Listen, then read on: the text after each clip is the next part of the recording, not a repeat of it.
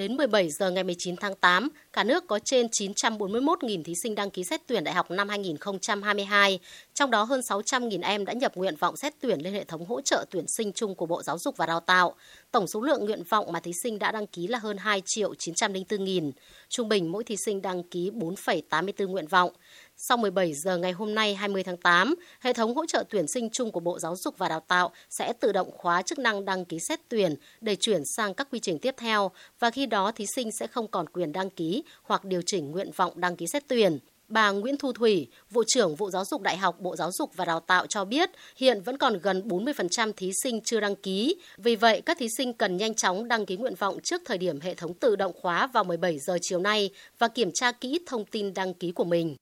thí sinh để thực hiện ờ, đúng đủ và toàn bộ cái quy trình đăng ký cũng như điều chỉnh nguyện vọng của mình một cách trực tuyến. Sau đó là thoát ra khỏi hệ thống và ờ, kiểm tra lại xem cái những cái nguyện vọng của mình đã đăng ký đầy đủ hay chưa. À, thí sinh có thể vào cái mục gọi là mục tra cứu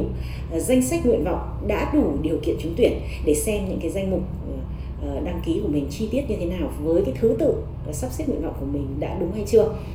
từ ngày 21 tháng 8 đến 17 giờ ngày 28 tháng 8, thí sinh nộp lệ phí xét tuyển đối với các nguyện vọng sử dụng kết quả thi tốt nghiệp trung học phổ thông để xét tuyển. Nếu thí sinh không đóng lệ phí thì nguyện vọng đó sẽ không được tính.